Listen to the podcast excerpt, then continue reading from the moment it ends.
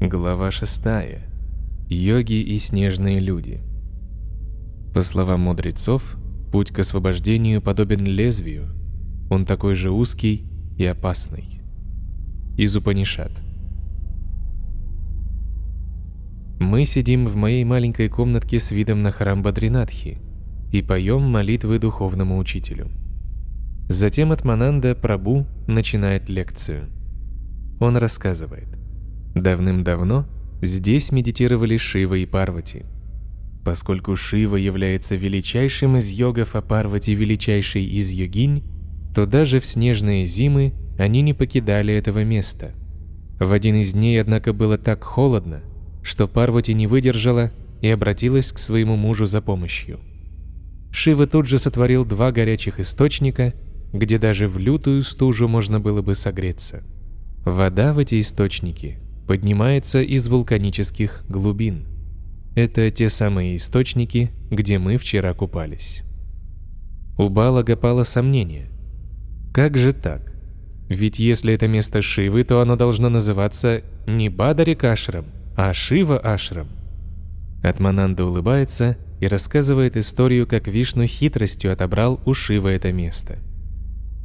Однажды, когда Шива и Парвати медитировали, это тоже случилось зимой. Невдалеке послышались чьи-то жалобные всхлипывания. Парвати прервала свою медитацию и отправилась в ту сторону, откуда доносились рыдания. Она увидела в снегу прелестного мальчика, который горько плакал от холода. В Парвати тут же проснулись материнские чувства. Она подбежала к мальчику и хотела было взять его на руки и приласкать, как вдруг услышала голос своего мужа. Не трогай его. Он явился, чтобы отобрать у нас все. Но Парвати не прислушалась к словам Шивы. Она взяла мальчика на руки, накормила его и попыталась успокоить. Но малыш продолжал плакать. И тогда Парвати добрая душа пообещала от чистого сердца. «Я все для тебя сделаю, только перестань плакать». Не успела она это вымолвить, как мальчик стал стремительно расти пока не превратился в четырехрукого вишну. «Твое обещание должно быть исполнено, Парвати», — сказал он. «Мне нужно это место». Шива, с самого начала знавший, кто был их гостем, выразительно посмотрел на Парвати. Но обещание уже было дано, и Шива передал эту долину Вишну, который тут же погрузился в медитацию. Долго медитировал здесь Вишну в своем облике Нараяны, а потом — пришла Лакшми и стала деревом Бадри, чтобы защищать его. Позже, когда Вишну решил покинуть это место, он проявился в виде камня, и в образе этого священного камня ему поклоняются на алтаре и по сей день. Мы решаем пойти в храм и посмотреть на этот камень. Чем дольше находишься в Бадринатхе, тем чаще хочется посещать храм. Такое бывает далеко не везде. Вчера доктор Аурелиус разговаривал по спутниковому телефону со Швейцарией. Вернувшись, он сказал, что у него такое чувство, будто он разговаривал с другим миром.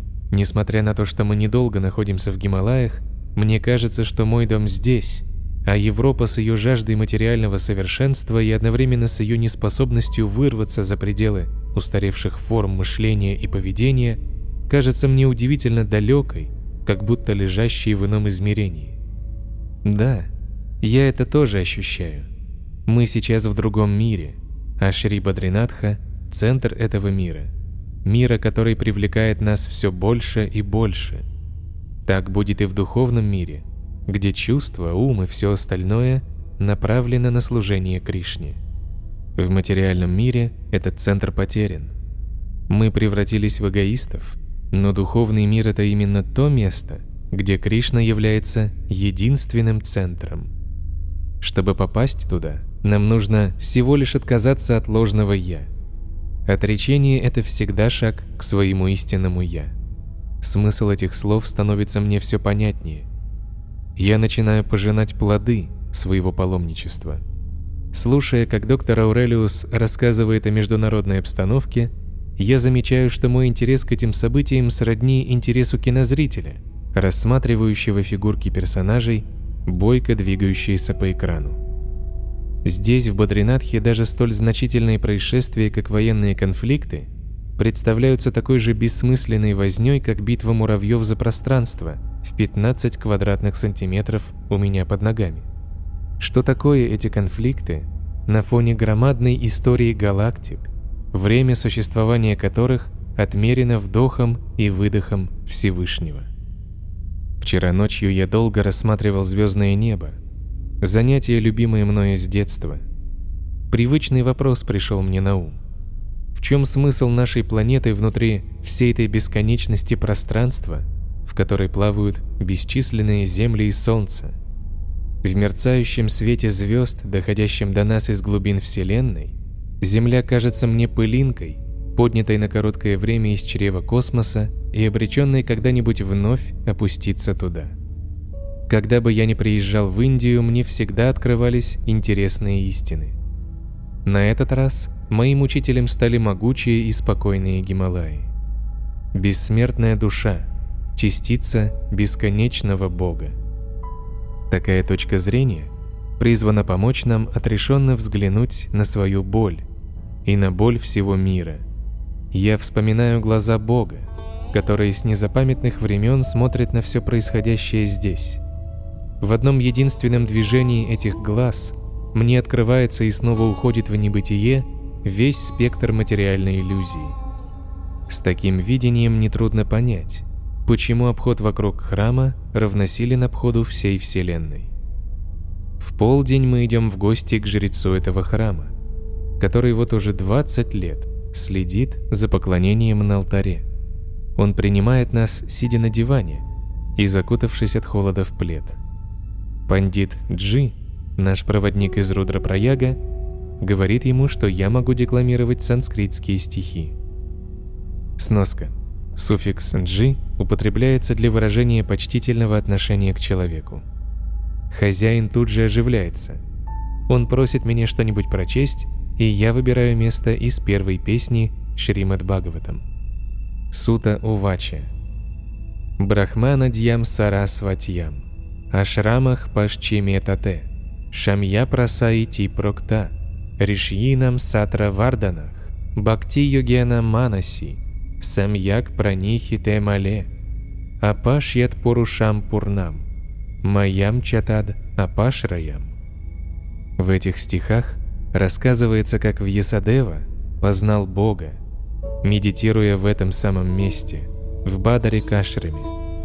Он сосредоточил свой ум в совершенстве заняв его связующим процессом преданного служения, свободного от любой примеси материального, бхакти-йогой, и увидел абсолютную личность Бога и его внешнюю энергию, полностью находившуюся в его власти.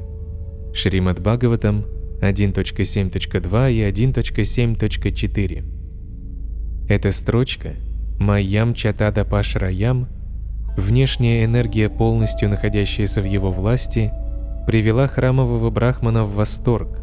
Лицо его озарилось счастьем, и он повторил несколько раз без остановки. Майя материальная энергия всегда находится под контролем Бога. Там, где Кришна, нет места майя, иллюзий. Писание на санскрите для обоих брахманов родная стихия. Они оживленно обсуждают чудесную особенность духовной жизни. Там, где присутствует Бог, не может быть невежества. С нежностью смотрят они на нас, людей Запада. Так их поразили стихи из Бхагаватам, пропетые европейцам. Наше присутствие здесь – неопровержимое доказательство истинности этих стихов. Через некоторое время жрец знаком подзывает каких-то людей. Все они закутаны в теплые одежды. Это храмовые слуги. Сейчас они нас накормят. С едой здесь одна проблема – не чувствуешь голода, поскольку в воздухе столько энергии, что представляется излишним и даже неприличным получать жизненную силу через пищу. Я слышал о йогах, которые десятилетиями ничего не едят, в то время как обычный человек получает свою жизненную энергию, то есть прану, из пищи, эти йоги на разных этапах своего отречения получают ее сначала из воды, потом из солнечных лучей, а под конец просто из воздуха. Мы теперь тоже стали йогами. Наш пандит в молодости долгое время жил здесь и не раз встречался с такими йогами. Он рассказывает. Однажды, гуляя в горах, я прилег под кустом и задремал. И вдруг какие-то голоса меня будут. Я просыпаюсь и сквозь дремоту вижу двух йогов. Один молодой, весь сияет красотой, а другой старый еле держится на ногах. Старый просит молодого о помощи, слишком тяжело ему стало в его старом теле, и спрашивает, нет ли у того при себе растения сандживани. Тогда юноша вынимает из своей маленькой сумочки растение, похожее на стручковую фасоль, отдает половину старику, а другую половину выбрасывает. Как только старик съедает это редкостное растение, его тело тут же до неузнаваемости меняется, и через 10 минут он преображается совершенно. Он благодарит юношу и огромными шагами начинает взбираться на гору пока не исчезает в облаках. Я хотел поговорить с молодым йогом, но он исчез, подобно молнии. Остаток Сандживани тоже пропал, а иначе я сейчас выглядел бы немного моложе. Весело подмигивая, заканчивает пандит свой рассказ. После обеда нас ждет необычное путешествие. Мы хотим посетить водопады Васудхара. Эти водопады обрушиваются с высоты 150 метров в одной из безлюдных долин Гималаев.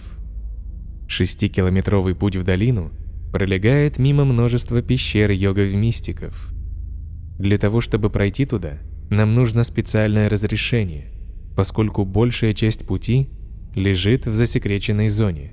Благодаря влиятельному ученику пандита мы получаем разрешение, но с условием, что пандит возьмет на себя полную ответственность за наши жизни – на джипе мы добираемся до Маны, затем идем вместе с яками и мохнатыми овчарками через горную деревушку.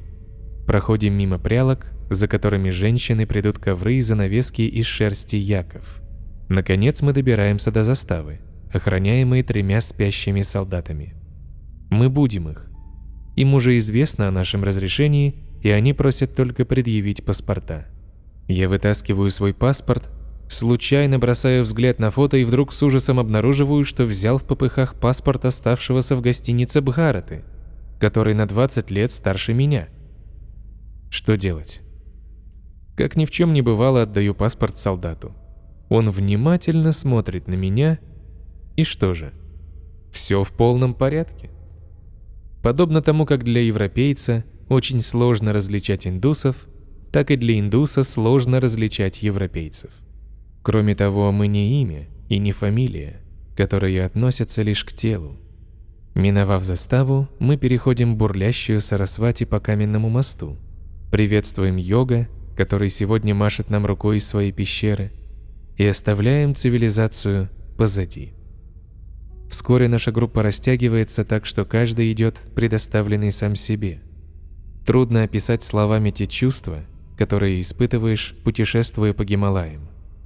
Ты видишь себя полностью свободным и ценишь каждую минуту, что дарит тебе тишина этих гор.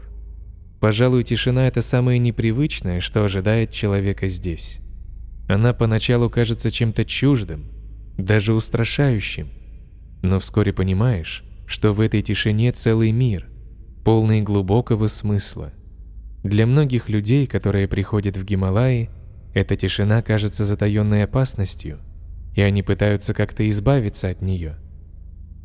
Недалеко от Ришикеша, посреди джунглей, мне повстречались двое европейцев, тащивших с собой радиоприемник, работающий на батарейках. Словно отгоняя ненавистную тишину, из громкоговорителей раздавались безвкусные шлягеры из индийских фильмов. Похоже, у этих людей развилась настоящая наркозависимость от шума, к которому они привыкли на Западе. Все люди говорят без умолку, с утра до вечера. Это один из первых навыков, которому мы научаемся. Но можем ли мы по-настоящему слушать? Обоими ушами и, самое главное, сердцем? Паломничество подразумевает тишину, в которой наше сердце может услышать Бога.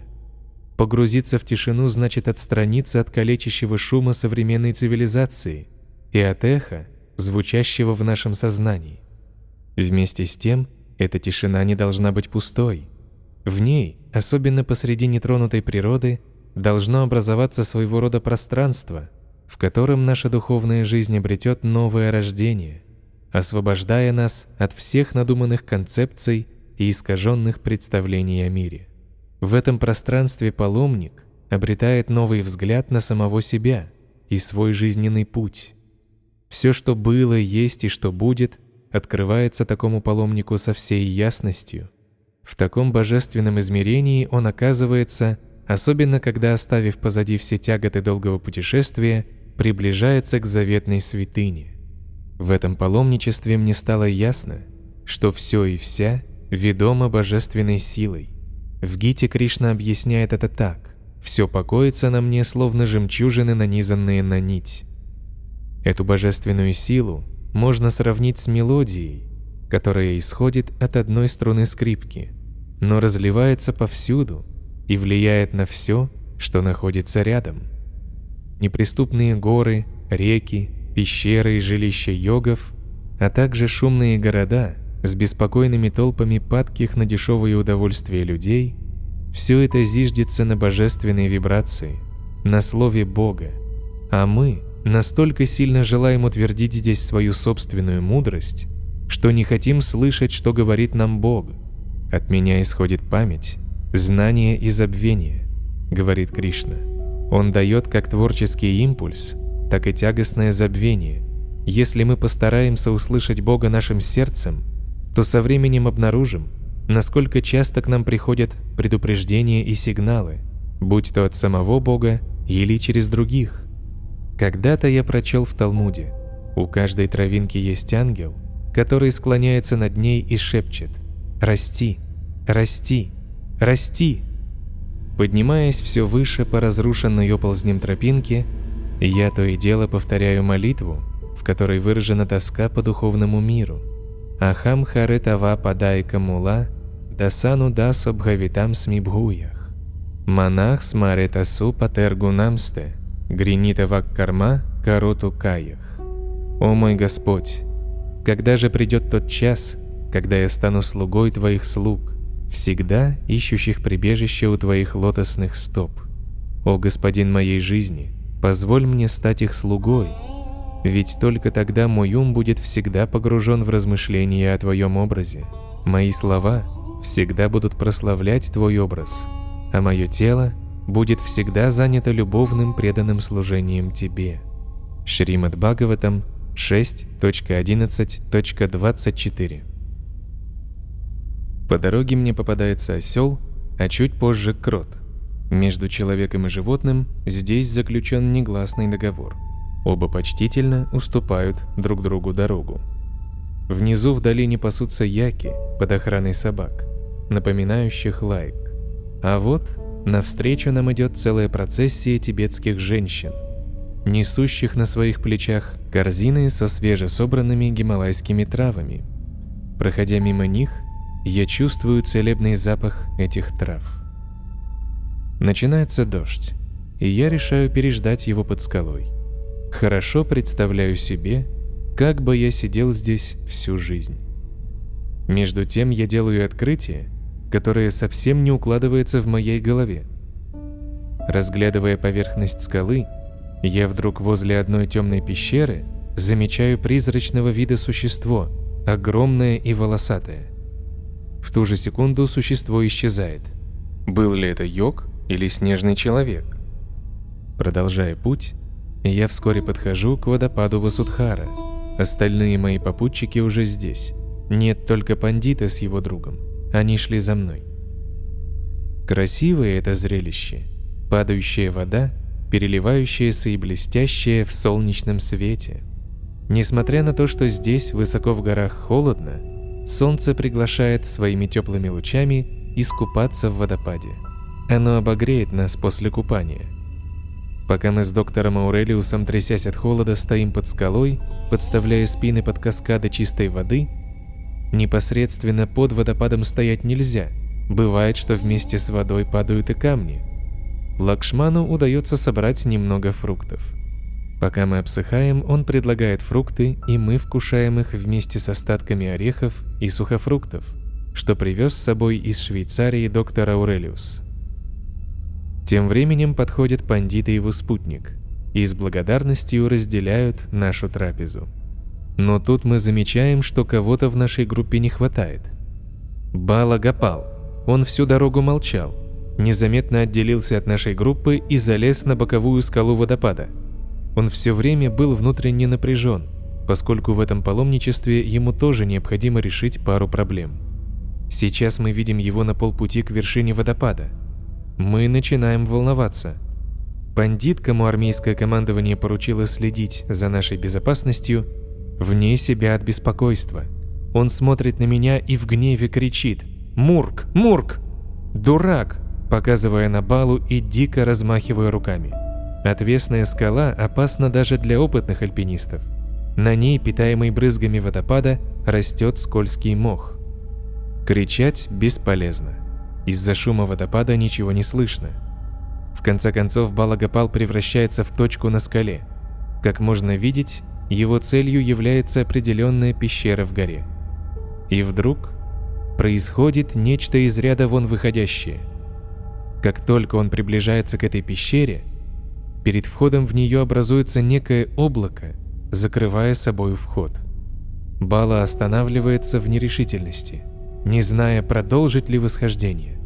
В конце концов он поворачивает вспять и осторожно, медленно спускается. Один раз он срывается, но успевает за что-то ухватиться и встать на ноги. Наконец, он с дрожащими коленями предстает перед нами и рассказывает следующее. «Извините, я немного нервничал, и мне надо было как-то сбросить напряжение. Я подумал, что лучше бы это сделать на горе, чем на своих попутчиках. Я хотел подойти к той пещере и был уже почти у цели. Как вдруг у меня возникло ощущение, словно кто-то сказал «Сюда нельзя. Тебя здесь не ждут. Поворачивай назад». Послание было такое сильное, что не могло быть и речи, чтобы продолжать подъем. И вот я здесь. Не осталось ли у вас фруктов? Я не раз слышал, что некоторые из святых мест – охраняются могущественными существами. Хорошо, что Балагапал послушался их. Проведя у водопада два часа, мы возвращаемся обратно. По пути мы с Балагапалом и Лакшманом замечаем одного пугливого йога, набирающего в ведро воду из реки. Его пещеру я заметил еще когда мы шли к водопаду, хотя самого йога не видел. Глядя, как он сейчас зачерпывает воду, я понимаю разницу между ним и нами – мы всего лишь туристы, наслаждающиеся прекрасными пейзажами, в то время как для него чудеса этих мест – неотъемлемая часть жизни. Интересно, а знаком ли он со снежными людьми? Я размышляю над своим наблюдением, которое не укладывается у меня в голове. Снежный человек – легендарный житель Гималаев. В Непале до 1958 года он был вписан в Красную книгу – у многих альпинистов есть фото гигантских отпечатков ног на снегу, а также и самих волосатых с прямой походкой великанов, которые появлялись неизвестно откуда и тут же в испуге прятались. Но легенд о них существует еще больше. Вот один рассказ, услышанный мной от немецкого скалолаза, у которого было специальное разрешение на путешествие в Тибет. Однажды два йога бродили на границе между Тибетом и Ассамом в поисках легендарной райской страны, где живут исключительно люди с чистым сердцем. В ходе своего путешествия они подошли к невидимой черте, за которую мог перейти только пожилой йог. Молодой йог, еще не достигший духовных высот, должен был поворачивать назад. Он ушел в другую горную долину и там неожиданно слег от приступа подагры – из последних сил он соорудил себе хижину из травы и питался молоком диких коз, которых ему послало провидение, иначе он умер бы от голода. Но вот что стал замечать этот йог. Каждый день к близлежащей реке приходил утолить жажду какой-то волосатый великан. Он подходил к воде, пил, а затем исчезал в лесу. Один раз йог видел отпечаток его ноги на берегу, Отпечаток был огромных размеров. Проходили недели, но дикий сосед Йога все так же ходил к реке. Иногда он внимательно смотрел на Йога, но не делал попыток приблизиться. И вдруг В один из дней мохнатый великан не пришел. Быть может, ему нужна помощь? Несмотря на свои подогрические боли, Йог отправился в дремучий лес и наткнулся на заброшенную хижину отшельника. Из дверного проема торчали две огромные ноги, вернее сказать лапы. Йог осторожно приблизился и увидел того самого снежного человека. Он лежал с закрытыми глазами и тяжело дышал. Мех его был мокрым от пота, а во рту можно было разглядеть два длинных клыка. Он выглядел как человек, однако в его облике было что-то дикое. В одной из его стоп торчала заноза размером с указательный палец. Вокруг нее образовались гнойники. Йог очень хорошо понимал, что снежный человек может в любую секунду убить его. Однако сострадание пересилило страх, и он не смог просто так оставить страдающее существо. Он вынул занозу, прочистил рану куском ткани, вложил туда как можно больше слюны и перевязал ее куском своей одежды. Снежный человек не шевелился. Лишь один раз, когда Йог вытаскивал занозу, из горла великана вырвался хриплый звук. Он выглядел почти как пациент на операционном столе. Затем Йог отправился к реке. Набрал в свою чашу воды и поставил ее у изголовья снежного человека. Через несколько дней самочувствие великана так улучшилось, что он уже сам потихоньку стал спускаться к реке. В один прекрасный день он появился у хижины Йога и вернул его чашку. С этого момента Йог стал избавляться от своей подагры – Однажды, когда он бродил в лесу, с дерева вдруг спрыгнул его мохнатый сосед, встал перед йогом, скорчил рожу, взмахнул руками и в мгновение ока исчез. Через несколько минут деревья опять затрещали, и снежный человек появился вместе с только что убитым тигром на плечах. Хрюкнув, он сбросил тигра к ногам йога и убежал. Йог снял с тигра шкуру Йоги часто сидят на тигровой шкуре. Это отпугивает змей. А тушу приволок к хижине своего выздоровевшего пациента, который, по всей видимости, не был вегетарианцем. Вот все, что я помню из этой истории. Йог совершенно избавился от подагры, его сострадание, лишенное страха, достойно подражания. Тем временем мы уже спустились к реке. Йога не видно, он скрылся в своей пещере. Балагапал и я решаем сходить к нему в гости. Мы взбираемся по узкой шириной в локоть тропинке, на которой видны его следы. И, подойдя ко входу, зовем его. Но застенчивый йог не отзывается. Пожав плечами, мы поворачиваем вспять, но пройдя несколько метров, оглядываемся. Йог стоит у входа, подобно боязливому ребенку. Неудивительно, ведь он уже столько времени живет здесь один. У них совсем другое питание – Некоторые йоги питаются лишь праной, энергией воздуха, и занимаются они исключительно духовной деятельностью. На нас, жителей долины, не смотрят как на дикарей, поскольку мы не обладаем их способностью. Например, мы не можем пережить лютую зиму без центрального отопления. Взгляд этого йога совсем не злобный, и мы снова подходим к его пещере. Я кланяюсь ему. Мне не стыдно выражать почтение таким людям. Йог смущен. Он вопросительно смотрит на нас. Чего, собственно, нам нужно? И мы жестами даем понять, что хотим всего лишь посмотреть на его жилище. Он тут же превращается в радушного хозяина. Его глаза говорят, если только посмотреть, то заходите. Его жилище разделено на две части. В одной находится спартанская постель и утварь, пара горшков и стаканов – а в другой священный огненный алтарь. Там мы видим изображение Кришны. Судя по всему, здесь он совершает регулярное жертвоприношение для Кришны. Он предлагает нам целую горсть фруктов с алтаря. Похоже, это единственное съестное у него. Отказаться значит глубоко его обидеть.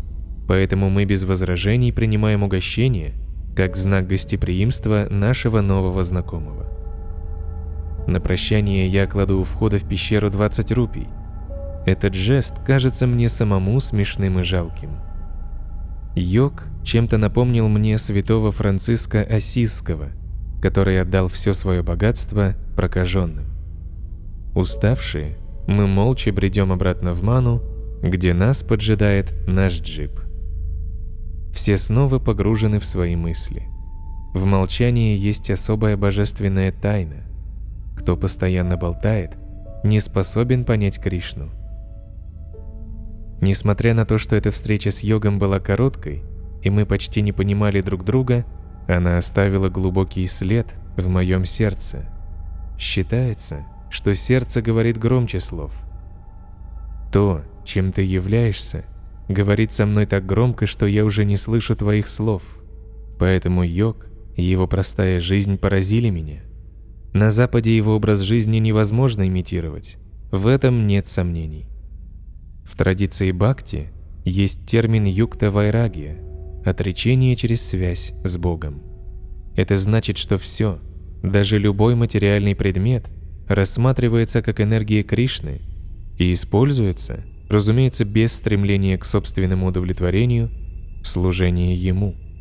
Этот путь отречения отличается от пути, приверженцы которого считают все материальные предметы иллюзией, а потому – непригодными для служения Кришне.